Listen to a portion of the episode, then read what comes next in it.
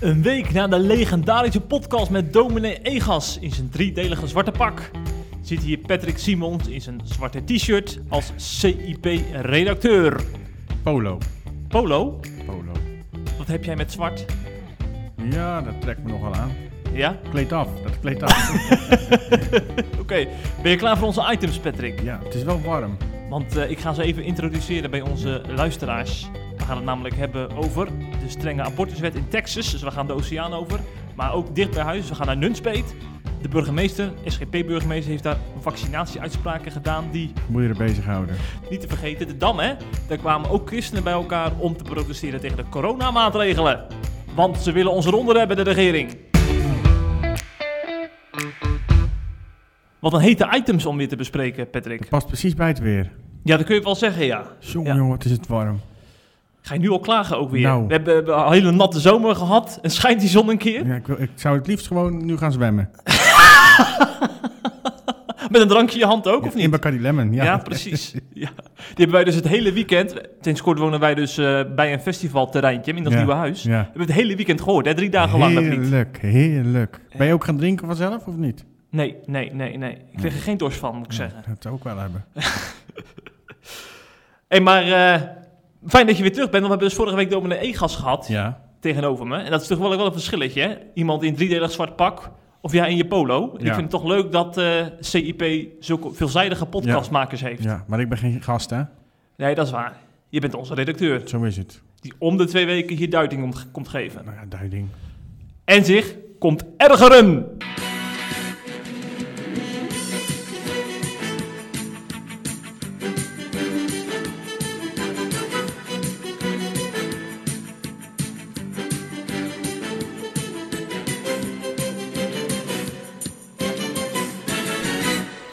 Ja, Jeffrey, want je zei het net al, er was een SGP-burgemeester deze week en die eh, is toch al in het nieuws geweest. Hè? Het gaat om Breunis van Weert. Dat is de SGP-burgemeester van de gemeente Nunspeet. En die kwam eigenlijk in, eh, twee keer in korte tijd, twee keer in een week tijd in het nieuws.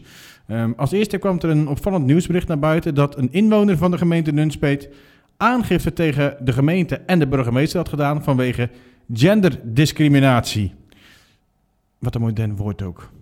Omdat de gemeente, hou je vast, het waagde om burgers met meneer of mevrouw aan te spreken in brieven. Nou, ik zou zeggen, doorgeslagen genderonzin natuurlijk. Daar gaat mijn ergernis dan ook niet over, want een paar dagen later gebeurde nog iets anders.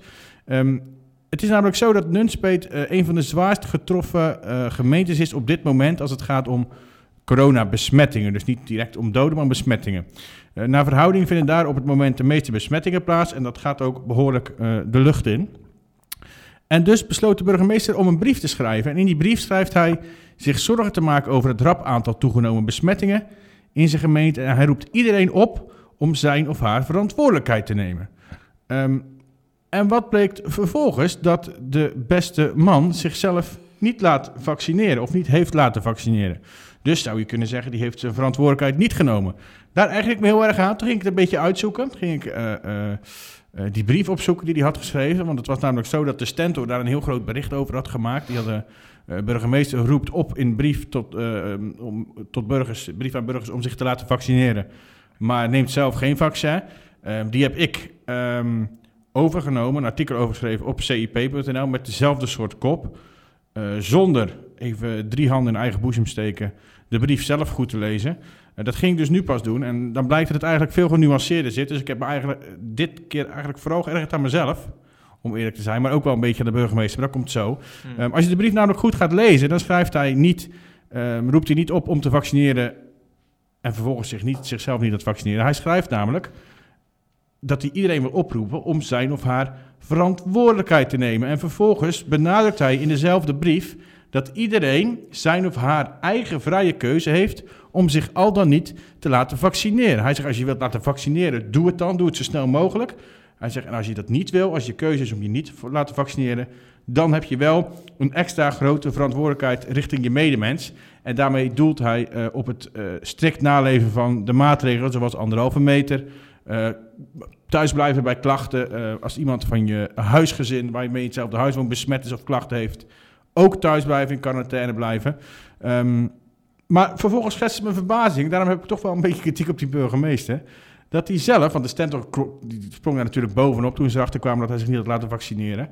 En die stelde een aantal vragen. Is, ging dat over het vaccineren? Nou, nou wij weten hoe dat werkt. Hè? Dat is een gelovige man. Er zijn best veel christenen, of best veel. Er is een groep christenen die eh, zich vanuit principieel oogpunt niet laat vaccineren. Eh, daartoe behoort hij tot die groep. Ehm, dat gaat hij verder niet heel erg uitleggen, want hij zegt dat het is moeilijk om aan niet-christenen uit te leggen. Dat snap ik overigens wel. Maar vervolgens vraagt die journalist aan hem... ehm, gaat u dan wel nog gewoon onder de mensen? Hè? Want hij zegt in die brief aan de ene kant laat je vaccineren, aan de andere kant... als je dat niet doet, heb je extra grote verantwoordelijkheid. En wat schetst mijn verbazing? Zijn antwoord is... ehm, even kijken, want nou ben ik het kwijt. Oh ja, zijn antwoord is... Jazeker ga ik nog onder, begeef ik me nog onder de mensen. Ik ben wel wat voorzichtiger, maar ik kruip niet in een hoekje. Dus eigenlijk doet eh, de beste man geen van beide. Eh, hij laat zich niet vaccineren. En die extra verantwoordelijkheid die niet gevaccineerden volgens hem moeten nemen, die neemt hij ook niet. En dat vind ik eigenlijk wel kwalijk, want ja, juist als christen moet je dan het goede voorbeeld nemen, geven, lijkt me. Als christen en burgemeester, dat is dubbel op. Want ik begrijp dat je als inwoner van Nunspeet nu zegt, ja moet je luisteren, ik laat me niet vaccineren. Ehm, en ik kruip ook niet in een hoekje, want waarom zou ik dat doen? De burgemeester ook niet. Ehm, dus dat is het ene waar ik mij geërgerd heb. Maar nogmaals, wat ik net al zei, ik heb me ook geërgerd aan zowel de stentor eh, als aan mezelf. Ehm, dat het niet helemaal eerlijk eh, in, in, de, in de media is gekomen. Ook niet eerlijk op cip.nl. Eh, ik had die brief beter moeten lezen, want het is niet zo dat hij in die brief mensen heel emotioneel oproept om zich te laten vaccineren, om het vervolgens zelf niet te doen. Nee, hij benadrukt in die brief echt de vrije keuze om het niet te doen. Alleen dan heb je wel een extra verantwoordelijkheid en die heeft hij wat mij betreft niet genomen. Helder, zo klaar als een klontje. Zo is het.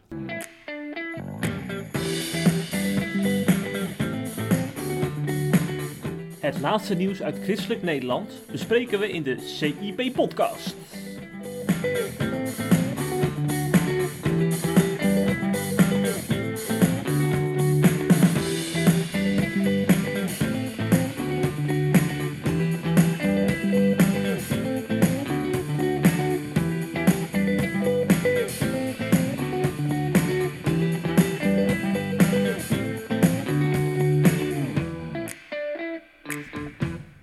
Gaan natuurlijk naar het nieuwsitem van de week. Nou ja, ik weet niet of dat het nieuwsitem van de week was, maar in ieder geval wel van afgelopen weekend. Want toen stond de dam vol. Er Oh, waren- dacht Zandvoort. ja, ja, dat waren er 70.000, hè? Daar waren Ja. er iets meer. Genieten, wat een feest was dat. Ja, want op de dam waren er volgens mij iets rond de 20.000. Sommigen wilden het overdrijven. schrijft de. NOS. Het NOS wil het ook wel eens downgraden. Ja, ja, Dus ik ja. weet niet waar het erg... Laten we het hebben over tienduizenden. Tienduizenden demonstranten. Ja. Wat kwamen die daar doen, eh, Pet? Demonstreren.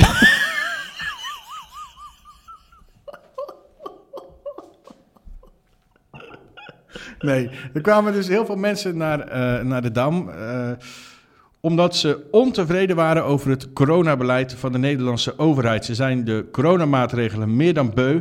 En daarom, daarom hebben ze zich verzameld op de Dam en liepen ze met z'n allen een protesttocht van ongeveer 7 kilometer door de hoofdstad. En wat het opvallende was, daar, daarom is het voor ons interessant, daar liepen ook christenen mee. Ehm, ik heb foto's langs zien komen van mensen die met die tocht meeliepen of die bij de demonstratie waren. En die t-shirts droegen waarop bijbelteksten te lezen waren of waarop een kruis met een bijbel te zien was. Ehm, en ik heb er eens over nagedacht en ik, heb ook wel eerdere ervaring al. Ik denk dat wij ons nog vergissen hoeveel ehm, christenen er eh, verhoudingsgewijs zijn onder de mensen die kritisch zijn op het eh, coronabeleid en op de coronamaatregelen. Dat, dat vergissen we ons Kijk nog maar wel. CIP-reacties onder Ja. artikelen. Precies, daar kan je het ook wel zien, ja. Nou, een van degenen die daar was, dat was eh, Daniel van Deutenkom, ons niet onbekend, hè. Die zoekt eh, wel vaker de media op. Ehm, hij was, liep mee met die tocht, nam filmpjes op, heeft verschillende filmpjes op, op social media geplaatst en zelf verspreid. En daarin legde hij uit waarom hij kritisch is op het overheidsbeleid als christen. En ik zal hem even quoten. Wij staan hier voor de basisrechten die God ons gegeven heeft, niet de staat. Daarom sta ik hier. Jezus kwam om ons vrij te zetten. Ik weet niet hoe het met jou zit, maar ik voel me niet vrij wanneer ik een coronapaspoort of een coronacheck moet laten zien als ik wil gaan zaalvoetballen. Dat is geen vrijheid.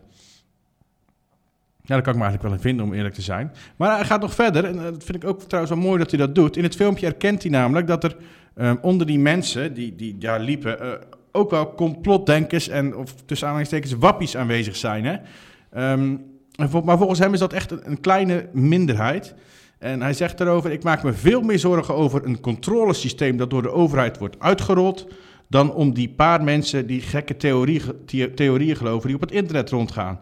Dat is een kleine minderheid. Een overheid die steeds groter wordt, steeds meer invloed krijgt en steeds meer de regionen van de kerk begint binnen te dringen, dat is veel meer risicovol. En dan moet ik, ehm, dus einde quote Daniel van Deutenkom, begin quote Patrick Simons.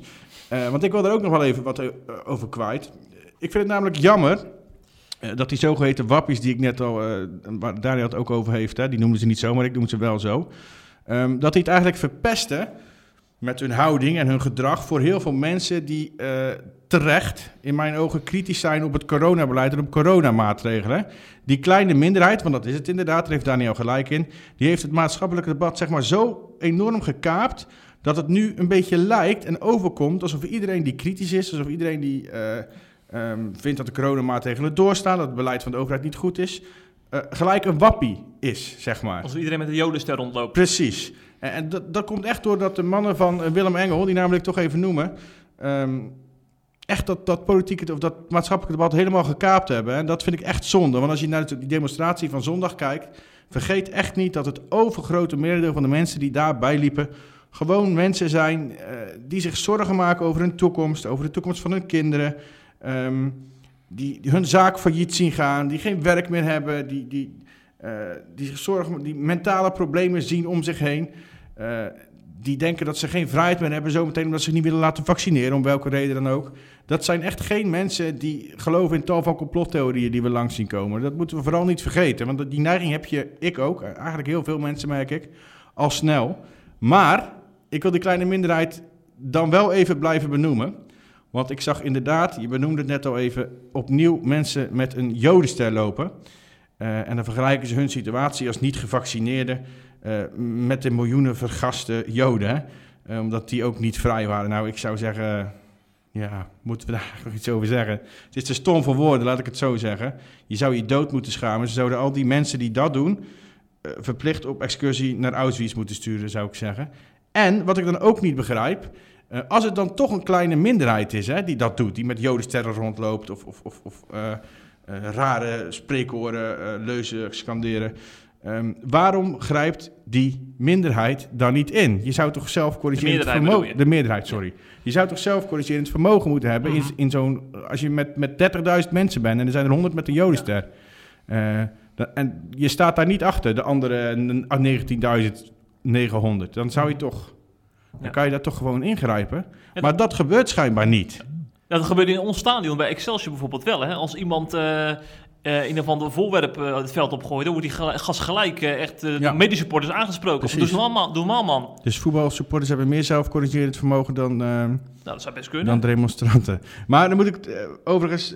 en dat, ik zag bijvoorbeeld op het filmpje van Daniel van Deutenkom... Dan, dan, ehm, eh, dat filmpje begon met dat hij echt stond te juichen. Hè, dat hij het zo Mhm. geweldig vond. Juicht op een filmpje. Kijk eens wat geweldig dit allemaal is.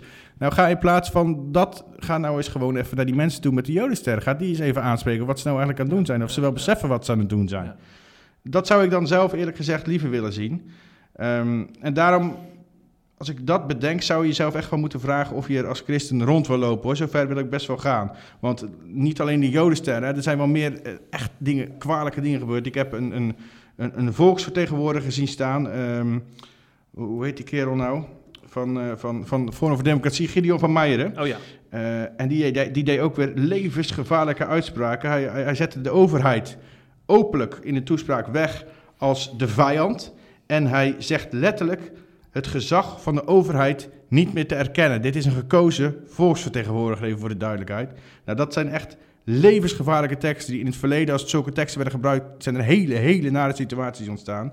Ja. Dus ik, ik vraag me echt af of je, ehm, ook al hebt, heeft de meerderheid goede bedoelingen, of je daarbij aanwezig zou moeten willen zijn als christen. Ook al wil je graag zaalvoetballen zonder coronapaspoort. Ja, ja, ja, ja, ja. En dan te bedenken dat die Gideon- eh, van Meijeren een collega is van eh, de SGP als we het hebben over een do- dosis gezond verstand, dan zitten we nog wel in die partijen. Ja, die waren er ook niet hoor. Die waren er dan ook. Misschien Nee. om die reden ook wel. Eh, maar, Nee, ik denk vooral dat het zondag was. Oh, ja, het waren ja, het was op zondag, ja. Ja, dat klopt, ja. Anders waren er misschien wel wat SGP's geweest. Ja, ja misschien wel, ja. Niet, ja. niet, niet, niet Kamerleden, denk ik hoor, maar wel wat uit de achterban, Mhm. denk ik. In die Kamer maken ze ook wel druk hè, om, eh, om die vaccinatiedrang eh, die dat is de plek waar je het moet doen trouwens. Hè? Precies. Goede vraagjes stellen. Ja. Zoals eh, SGP en CU hebben gedaan. Aanleiding trouwens voor die Kamervragen. dat is natuurlijk leasemaatschappij Leaseplan. Die, die waren een paar weken geleden flink in het nieuws. Toen ze aankondigden dat al hun personeel zich moet laten vaccineren om op kantoor te zijn.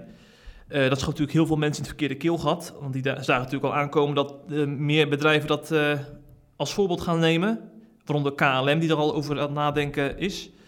En eh Mirjam Bikker, cashvers ChristenUnie-Kamerlid, eh, heeft toen eh, onder andere wat Kamervragen ingediend. Ik vind trouwens, dat moet ik toch even zeggen, soms kijk ik wel eens een coronadebatje, wat fragmenten. Ik vind dat Bikker een hele stevige, degelijke, betrouwbare indruk maakt. Ik ben niet op zoek naar een interview met haar of zo, maar ik, het valt mij wel op. Maar je gaat er binnenkort wel interviewen. nou, ik ben het wel van plan. Ik vind ook namelijk dat ze ook inhoudelijk best wel eh, goed voor de dag komt in die Kamer. Ze heeft al in de Eerste Kamer gezeten, toch? Of Ja, nou de Eerste? Kamer heeft ze gezeten, ja. ja.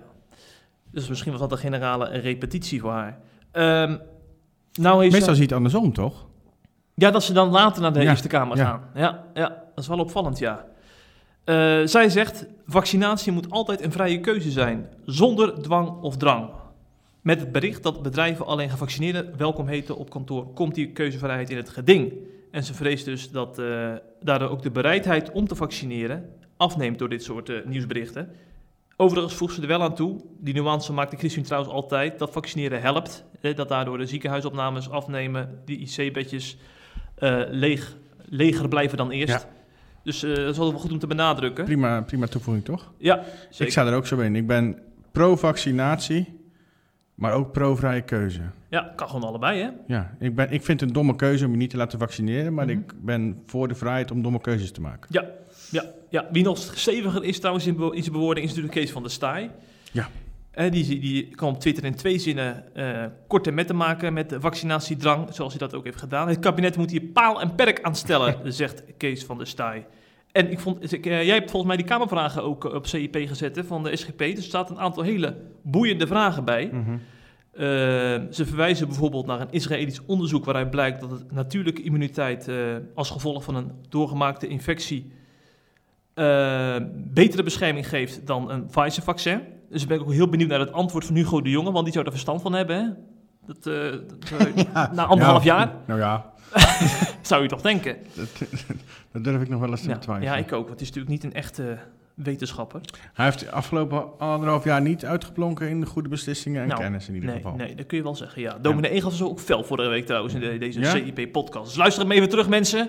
Dominee Egels over Hugo Zit je nou in de podcast met mij reclame te maken voor een podcast met iemand anders? ik stap op hier, hè? Ik stap zo op mijn fiets naar Zeeland. Weet je wat ik dan ga doen? Nou, Zwemmen. met een Bacardi Lemon. Juist. Jongen, jongen, jongen, jongen, jongen. En nog een andere goede vraag trouwens van eh, SGP vind ik. Kunt u aangeven in welke mate er sprake is van transmissie van COVID-19 door gevaccineerden? Hoe groot is het verschil met de mate waarin niet-gevaccineerden COVID kunnen doorgeven aan anderen? En want dat zijn natuurlijk wel ook ehm, de vragen die niet-gevaccineerden bezighoudt, hè, waardoor ze nog eh, afwachten. Ja. En, eh, want in hun ogen voegt dat op dit moment nog niet zoveel toe, omdat er gewoon te weinig bekend over is. Dus Hugo de Jonge kan zijn eh, missie om heel Nederland te vaccineren eh, extra aanjagen door hier duidelijke, betrouwbare, goede antwoorden op te geven. Dus die wachten we af. Ik ben benieuwd. Zeker. Eigenlijk moeten we die antwoorden dan ook publiceren, hè? als ze bekend zijn. Dat doen we meestal ook wel, hoor. Ja, ja, ja. Ik denk, neem aan, neem aan dat het ongeveer een week duurt of zo. Of heeft het Inderdaad, langer het nodig? verschilt heel erg. Het Ah, verschilt heel erg. Nou, dan moeten we het Eh, het probleem is ook een beetje, eh, we doen het alleen als er, kijk, je hebt ook kans dat je alleen maar ontwijkende antwoorden Ja. te zien krijgt. Ja, zeker. En dan, hebben, dan zie ik er geen, meer- zien wij er geen meerwaarde in om dat te publiceren, zeg maar. Nee, nee, nee. Dus het hangt een beetje van de, de beantwoording af. Mhm. Ik vraag me trouwens af of eh Gert-Jan Segers nog wel de kracht heeft om Kamervragen te stellen. Nou. Want, eh, die is met zijn hoofd ergens anders, heb ik, Ik wel eens de indruk. ik heb een column van hem gelezen, die heeft kracht genoeg, zal ik je vertellen. Ja. Jongen, jongen, want we hebben natuurlijk nogal eh, een, een, een, periode achter de rug in de formatie. Hè? We hebben 17 maart verkiezingen gehad. We zijn Ja. nu eh, nou, bijna een half jaar verder. En er is nog steeds geen kabinet en eigenlijk ook geen kabinet in zicht, laten we het zo zeggen. Ehm, nou, hebben eigenlijk, er waren twee grote winnaars bij de verkiezingen. Dat waren VVD en D66. Ehm, die wilden op zich wel natuurlijk wel samen in het kabinet, wat eigenlijk ook bijna niet anders kan. Alleen ze hadden hele andere voorkeuren. VVD en ook het CDA, die wilden het liefst verder gaan in ehm, de vorige samenstelling van het kabinet, die nu nog steeds missionair, demissionair is. En dat betekent dat, ze, dat, dat VVD, D66, CDA en ChristenUnie samen zouden gaan. Dat, dat was het vorige kabinet ook, hè. Maar D66 zag het vanaf het begin af aan al niet zitten. En lijsttrekker Kaag wees de CU dan ook talloze malen op zeer duidelijke wijze af. Ze wil namelijk een zo progressief mogelijk kabinet. En ook op medisch-ethische zaken zoals abortus, euthanasie en de embryowet. En daarnaast wil men ook de vrijheid van onderwijs inperken. En CU, ja, laten we eerlijk zijn, Jeff, die past simpelweg um, daar niet bij hebben, al die wensen op dit gebied. Sterker nog, uh, doordat CU de afgelopen vier jaar in het kabinet heeft gezeten, is die uh, voltooid levenwet, die de gemoederen nu zo bezighoudt, um, eigenlijk vier jaar uitgesteld. Hè, met die wet, even voor degene die het onverhoopt niet zouden weten, zou het mogelijk zijn dat alle mensen van 75 jaar en ouder die hun leven als voltooid zien, uh, door middel van euthanasie een einde aan hun leven kunnen maken. Die wet wil D66 dolgraag invoeren. En CU heeft dat tegengehouden de afgelopen vier jaar. Maar Kaag wil het liefst dat die deze periode natuurlijk wel ingevoerd wordt, die wet. Um, en daarom wilden ze het liefst in een andere samenstelling, in tegenstelling tot Rutte dus. En dat was met GroenLinks en PvdA. Dat zijn twee behoorlijk linkse partijen uiteraard. En die zouden dan in de plaats van CU komen. Um, ze moesten samen, want de twee partijen hebben eigenlijk vanaf direct na de verkiezingen gezegd... wij uh, gaan of samen in een kabinet, of we gaan niet in een kabinet. Het Siamese tweeling. Exact. Um, en dat wilden ze heel erg graag. Zo blijkt nu ook uit een uh, column van Gert-Jan Segers. Want we zijn inmiddels een zes maanden verder uiteraard... Um, eigenlijk zijn alle mogelijke opties die ik net noemde afgeketst door, om verschillende redenen. En Gert-Jan Segers die keek in een uh, column die hij deze week publiceerde terug op hoe dat precies gegaan is. En dan vertelde hij onder meer dat hij is gaan praten, dat hij uh, een formatiedocument had gezien. Dat hebben VVD en D66 samen opgesteld met een soort um, nou, allereerste schets van een eventueel regeerakkoord. Er stonden echt drie voorwaardelijke dingen in hoe het, hoe het genoemd werd. Um, en die vond hij veel te liberaal. Daar stonden heel veel dingen waar hij niet, zich niet kon vinden, die ik net eigenlijk al noemde. Maar toen hij daarover ging praten, werd hem gevraagd: joh, ga nou zo meteen ga je naar buiten. Er staan die journalisten te wachten, zoals je die beelden hebben we allemaal wel eens gezien. Hè? Ja. Zeg nou niks over de inhoud van uh, dat formatiedocument. Dat heeft hij netjes gedaan. Um, alleen GroenLinks en PvdA, die werd het uiteraard ook gedaan, maar die deden dat dus niet. Ze wilden ze namelijk zo graag in het kabinet, um, zo zegt Segers in die column, dat die twee partijen geheime informatie uit het formatiedocument hebben gelekt. Geloof je dat? Uh, ik geloof het, ja, want het komt ook van een journalist vanavond, okay. Nieuwsuur. Okay. Um, dus het is niet dat Segers dat zomaar nee, in de wild uh, roept. Dat is belangrijk. Nee, nee. Um, dat komt van een nieuw, nieuwsjournalist vandaan. Uh, en het is ook heel logisch, want hij legt uit waarom ze het hebben gedaan. Ze hebben namelijk heel bewust de meest progressieve plannen uh, van het kabinet, uh, of van het kabinet, de meest progressieve plannen uit het formatiedocument gelekt naar uh, verschillende media. Dat waren, die hebben wij ook gepubliceerd, ja. hè? Ja, er kwam die schokkende reactie op van christenen eronder. Ja, ja dat ja, ging over abortus, dat ging over het Zeker. inperken van vrijheid van onderwijs, dat ging over de embryo-wet, volgens mij ging het ook over de voltooid levenwet. Ja. Um, en daardoor met als bedoeling dat D66 en uh, uh, uh, CU nog verder van elkaar kwamen te staan en dat Gert-Jan Segers namens de CU zou opstappen. Is uiteindelijk ook gelukt, hè? Maar dat deed hij niet direct. En hij schrijft in die column dan ook. Ja, je kan echt zien dat hij gepikeerd was. Ik moet zeggen dat ik hem nooit zo snel, zo vaak, nog niet zo vaak zo fel heb gezien. Hij schrijft, en ik quote. Op deze manier probeerden de linkse liefjes, dat zijn dus GroenLinks en PvdA, de ChristenUnie van de tafel te laten weglopen. In een gesprek met de Volkskrant werden Ploemen en Klaver zelfs openlijk narg dat ik daar niet onmiddellijk gehoor aan gaf. Um, nou, zoals ik zei, ik, vond hem ongelooflijk uh, uh, ongewoon hard voor zijn doen. Maar dat begrijp ik volkomen. Uh, je ziet net al dat hij, dat hij de partij omschrijft als linkse liefjes. Hè? Even verderop in de column noemt hij ze linkse verloofden.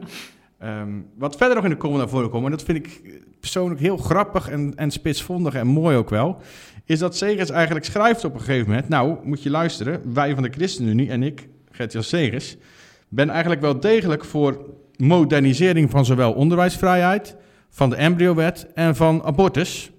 Maar dan door meer vrijheid van onderwijs, betere zorg en meer bescherming van leven. Dus wel modernisering, maar dan de andere kant op. Ook prachtig. Ja, Ehm, en tot slot haalt hij, haalt hij ook nog even uit naar VVD en D66.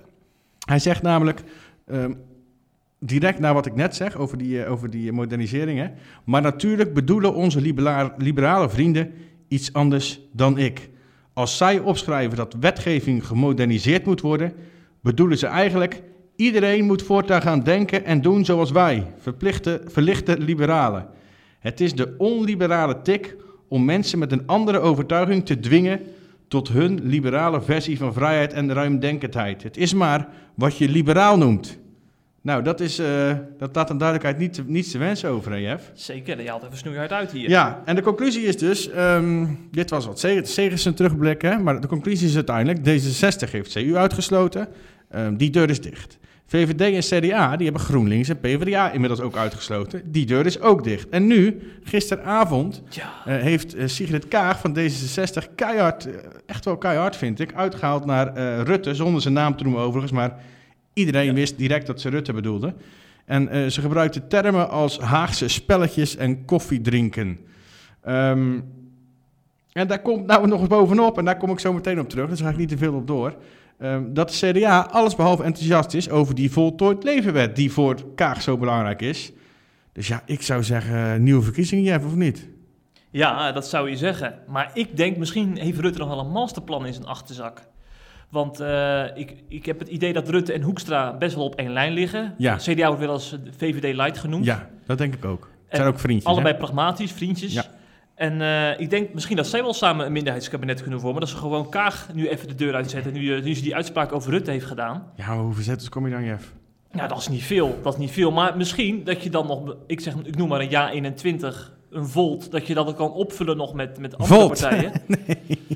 Nee, dat gaat niet in die, met die twee. Dan moet D66 erbij. Ja, dat is eigenlijk de jongere beweging van D66 Ja, ja, en, ik, ja. en, en iets, iets, iets extremer nog. Ja, ja. Maar goed, je kan dan al met, misschien nog met de één of twee partijtjes opvullen. Dan heb je, heb je iets meer zetels. Ja, een meerderheid ga je natuurlijk nooit halen. Meerderheids, En, ja, 21 geloof ik toch ook niet? Nee, dat geloof ik ook niet.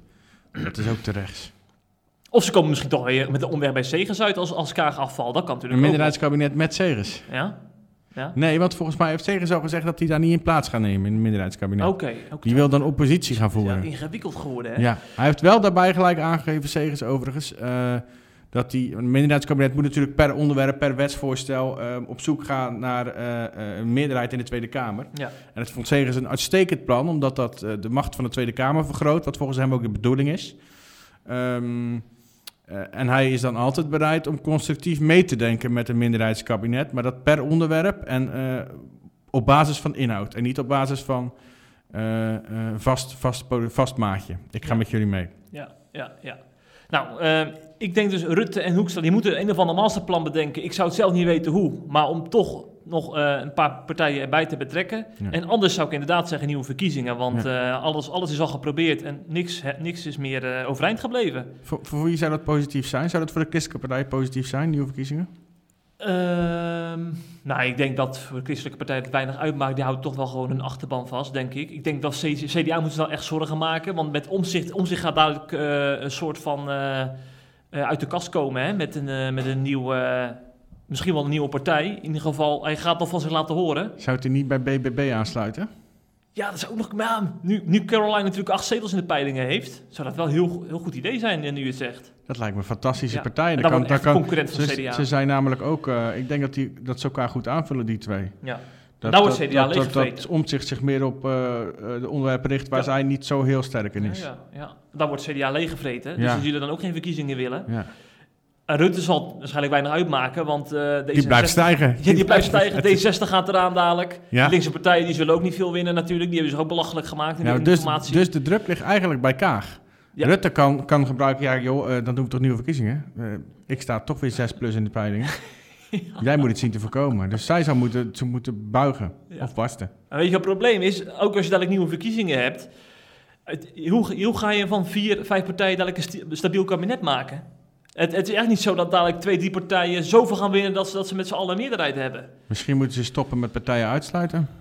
Ja, dat je dan bij een rechtse partij uit, uitkomt, zoals PVV of Forum Ja. bedoel je. Nou, Forum is niet zo heel groot.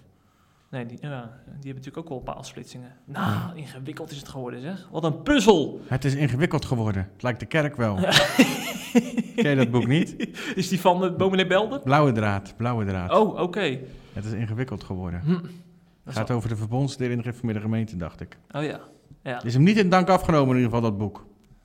Nee, die is uh, geschorst. Nou, dat, dat weet ik. Ik weet niet precies hoe dat is verlopen. In ieder geval, eh, Het is trouwens wel een aanrader. Maar goed, Hm. dat terzijde. ja. Zeg, we gaan eh, Den Haag even links laten liggen. Rechts. Of rechts, wat jij wil. Want we moeten ook nog even naar Amerika natuurlijk. Eh, daar is namelijk een hele bijzondere en ook in sommige ogen omstreden wet aangenomen. Een strenge abortuswet in de staat Texas. En eh, ja, wat maakt het zo omstreden? Eigenlijk heeft het wel twee redenen. Het is de strengste abortuswet in Amerika sinds 1973, sinds de legalisering van abortus. Deze nieuwe abortuswet maakt duidelijk dat je eh, op het moment dat je een kloppend hartje hoort, dat is dus meestal na zes weken zwangerschap, eh, dat je dan geen abortus meer mag plegen. Dus dat staat dus in die nieuwe wet. Dat is best streng, want ik ken vrouwen die pas na zes weken erachter kwamen dat ze zwanger waren. Dus je moet dat eerst nog ontdekken. En ten tweede, hulp, bij ondersteuning, eh, hulp en ondersteuning bij abortus gaat ook strafbaar worden. Dus bijvoorbeeld, je gaat als taxichauffeur ga je naar een abortuskliniek en je gaat die persoon eh, met alle goede bedoelingen daar naartoe brengen. Als je weet... eh, ja. Als je weet Ja. dat die persoon daar voor een abortus naartoe gaat. Je gaat die persoon aangeven en je kunt eh 10.000 euro, 10.000 dollar krijgen als beloning. Ik vind dat echt, ik moest eventjes met mijn ogen knipperen toen ik dat las. Maar dat is, Ja, het is dus- dus ook nog zo. ja, Je zegt, je wordt bestraft. Eh, hulp aan abortus is strafbaar. Maar die boete die je dan moet betalen, die betaal je dus niet aan de, aan de autoriteiten. maar aan die persoon die je verklikt. Aan degene die jou Ja. heeft verklikt. Dat is Ja. wel heel ja, erg... dat gaat eh, heel ver. Klinkt een beetje als kopgeld in de Tweede Wereldoorlog. Hè? Dat is niet echt westers, zeg ik maar. niet hetzelfde doen als die Nee. gevaccineerden door een vergelijking met de Tweede Wereldoorlog te maken. Maar het is wel heel erg... Ja. eh, Ja, ik vind het raar hoor, zo'n ja, verklikkersbonus. ja, dat hoort helemaal niet bij eh, een samenleving als Amerika, Nee, zou ik je denk denken. Ik vraag me ook af of het een goede manier is om abortus aan te pakken. Ja, ja, het wordt dan ook in Amerikaanse media de klikspaanwet genoemd of Ja. de verklikkersbonus. Overigens gaat het Hooggerechtshof daar toch nog over buigen. Ja, ja, ja, ja die, gaan er Ja. nog, eh, die, gaan er nog, die gaan het eerst nog beoordelen in oktober. Precies. En dan in juni 2022 verwachten ze een uitspraak hier nog over te doen. Maar tot die tijd is die wet gewoon van kracht. Eh, want voorstanders eh, van abortus hebben het al eerder aangevochten bij het Hoge Rechtshof. En dat is dus vorige week woensdag eh, door het Hoge Rechtshof naast zich neergelegd. Dus voor de inhoudelijke beoordeling nog van die wet. En dat heeft natuurlijk alles mee te maken dat Donald Trump in zijn regeerperiode een aantal conservatieve rechters heeft benoemd. Hè? Zes van de negen rechters in het Hoge Rechtshof zijn conservatief. En die staan dus ook achter die strengere abortuswetgeving. Om die reden nul op het rekest voor de voorstanders van abortus. Eh, en een overwinning toch wel voor conservatief Amerika. En ik denk niet dat alle christenen staan te springen, want ik las ook ergens dat... Ik wel.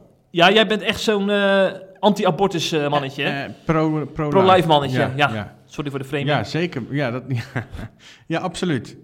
Elk leven is er één, ja. En ik ben het niet eens met die, met die klikkersbonus, zoals ik net al zei, maar ehm, eh, op welke manier om, links- linksom of rechtsom, als er kinderlevens worden gered, dan worden er kinderlevens gered. Want ik vind abortus echt moord, ja. Hm, hm. Ja. En ehm, nou is het wel zo dat ehm, eh, niet alle kerken staan te springen. Want ik las bij CIP, zijn vooral vrijzinnige kerken trouwens hoor. Dus niet eh, zeg maar eh, de evangelica- evangelicals en zo. Dat dacht maar dat al. 25 wat vrijzinnigere kerken al bezwaar hebben aangetekend van dit kan niet. En dat ze echt eh, de media hebben opgezocht om dat kenbaar te maken. Nou, moet trots zijn op zichzelf. ik zou als ik hun was Psalm eh, 139 nog een keer goed lezen. Wat me trouwens opvalt, ja, die ga je natuurlijk nou krijgen ook in Nederlandse media, hè, dat, ehm, eh, dat, het, dat zeg maar, die conservatieve christenen nu weer geframed gaan worden als eh, eh, van jullie gaan niet met je tijd mee en zo. Maar dat vergeten ze, vind ik toch wel, dat er ook aan de andere kant een best wel radicale beweging is. Ik wil niet per se zeggen dat, eh, eh, dat het de politieke beweging is, maar zij noemen zich de Satanic Temple, satanische Amerikanen. Dat is best wel een invloedrijke beweging. Die hebben vorig jaar abortus als religieus ritueel bestempeld. En door dat te doen, maken ze dus gebruik van de vrijheid van godsdienst in Amerika. En dit willen ze dus ook weer voor een karretje, spannen, zeg maar, die vrijheid van godsdienst, om, eh, om ja, een soort uitzon- on- uitzondering te krijgen in Texas. Dus eh, ze hebben ook een advocaat in de armen geslagen. eh, om tegen die wet in opstand te komen. En ze roepen iedere vrouw in Texas op om melding te maken bij de Satanic Temple. Overigens ze hebben ook een geloofsbelijdenis opgesteld vorig jaar. Dit is mijn lichaam, dit is mijn bloed, in mijn naam is het volbracht. Het moet dan worden opgelezen als een abortus plaatsvindt. Ja, Dus op die manier spotten ze ook nog eens met Jezus' woorden die Ja. hij uitsprak bij het laatste avondmaal, hè, over zijn Ja. verzoeningsoffer. Dus ja, het is echt ook gewoon echt heel cynisch machtsspelletje wat er achter de schermen afspeelt, hè, rondom het abortusdebat in... eh, levensgevaarlijk ook. ja, Om zeker. zo met God om te gaan. Ook dat, ja. Ik, ik moet wel zeggen, dat, eh, dat is ook weer typisch Amerika hoor. Allemaal van die overdreven bewegingen zoals satanische tempel en zo. Dan kan ik me hier niet voorstellen dat, dat, dat, eh, dat Ploemen en Jesse Klaver zich bij zo'n beweging zouden aansluiten. of denk jij wel wel? Hoezo, ik zei toch niks? Jij zegt dat omdat ik een raar gezicht trek.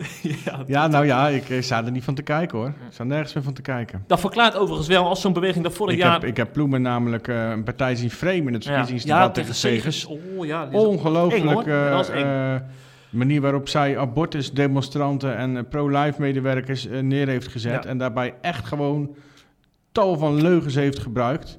Eh, en drie, vier mensen op de honderd die daar staan, zeg maar, die dan raar gedragen. ehm, vreemd alsof iedereen zo is. Eh, dus ik ben er echt wel van geschrokken. Dus ik zou er niet van staan te kijken Ja. als zij ook bij zoiets zou aansluiten. Dat verklaart denk ik ook wel die strengere wetgeving in eh, Amerika. Hè? Want op, op, je, als de een zeg maar heel erg fel wordt aan de, aan Ja. de seculiere kant, ja, dan ga je natuurlijk... Ja. Ah, dat werkt averechts, hè? dus dan krijg je ook hele felle christenen Ja. die dit soort wetgevingen doorheen gaan drukken. Met fel, als je fel christen bent, moet je maar afvragen of je dan uit de geest handelt natuurlijk. Hè? Ja, ja. Ook, in dit- ook bij de abortuskwestie inderdaad. Want ik Ja. vind in zes weken bij een kloppend hartje vind ik ook wel heel ver gaan hoor, Patrick, zo'n zo'n wet. Zes weken is super vroeg. Ik zou nog verder willen gaan. Ja? Conceptie.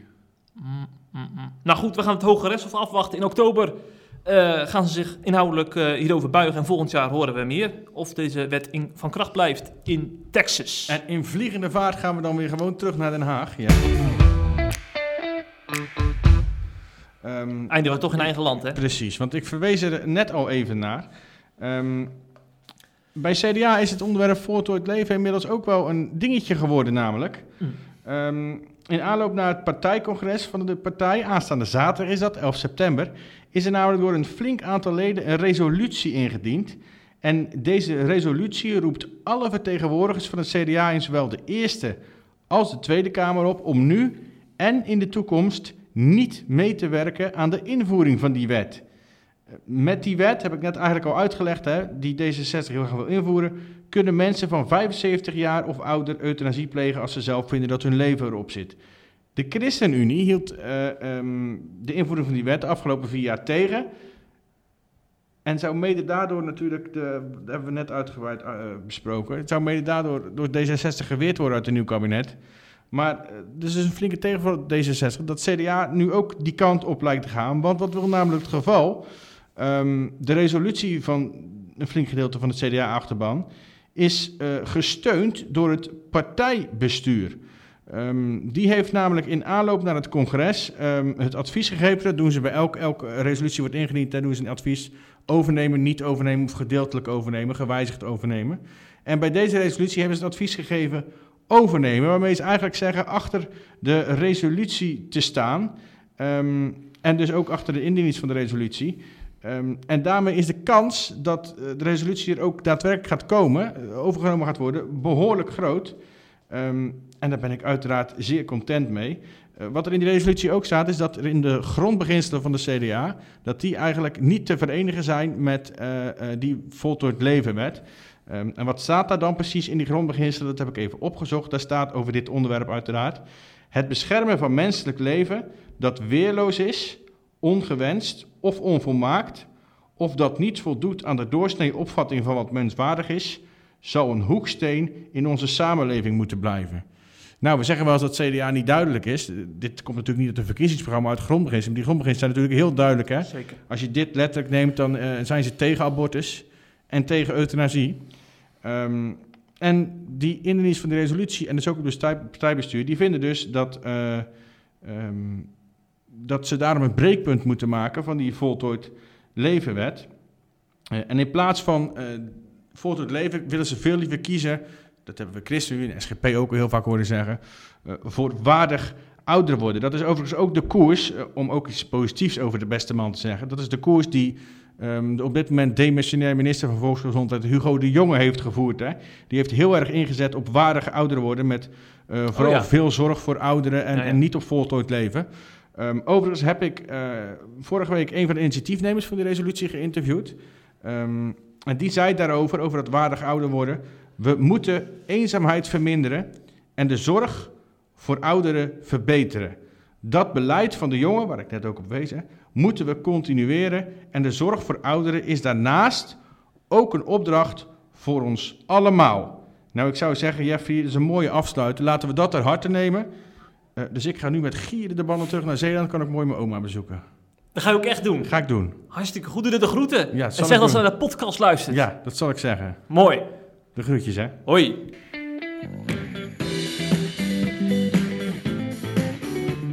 Je luistert naar de CIP-podcast. Volgende week weer een nieuwe aflevering. Wil je onze artikelen lezen? Ga naar cip.nl en word CIP Plus lid.